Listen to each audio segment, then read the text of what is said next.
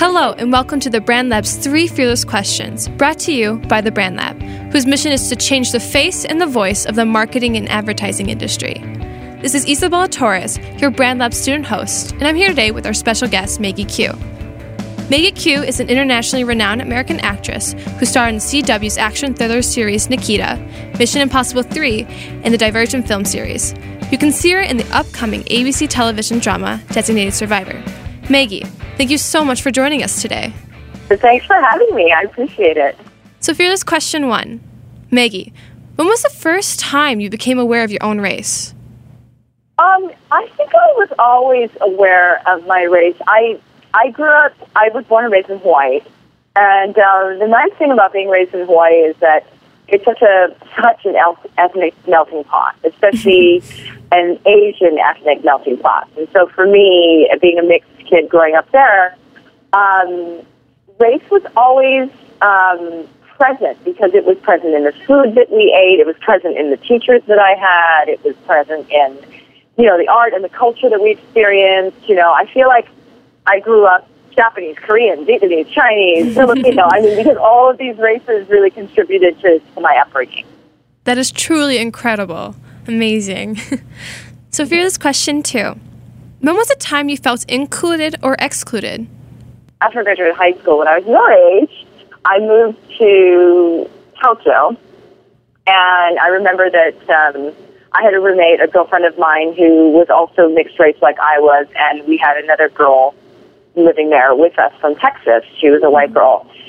And, you know, we were friends. We all lived together, and and then I saw her out uh, on the subway one day when I was with my friend, and she was with a, a group of her friends, a mm-hmm. bunch of other white girls from Texas who were living in the city. And um, we saw her, and we, you know, of course, we got excited, and we waved, and we said hi, and she looked at me and said nothing and turned around. And we were very confused, and I was really hurt, and I didn't understand why she ignored me. So anyway, we got home later, and I asked her, I said, um, what was that on the subway? She said, well, what was what? I said, what? We, we said hello to you, and you ignored us and pretended you didn't know who we were. And then your friends looked at us, and you guys laughed, and it was a whole thing. Like, what was that?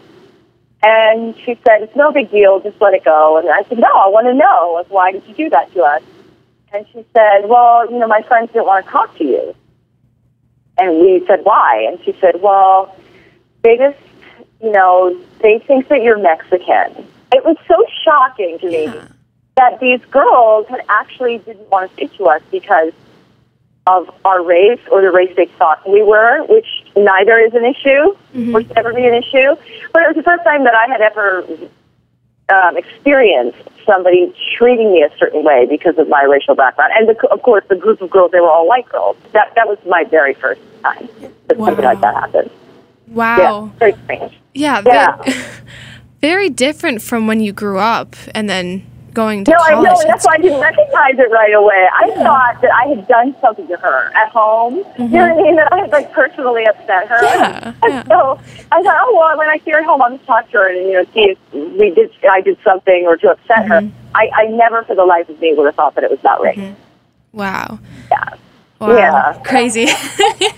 Mm-hmm. oh my goodness. Well, our final question for Fearless Question 3 How have you seen diversity impact your creative process?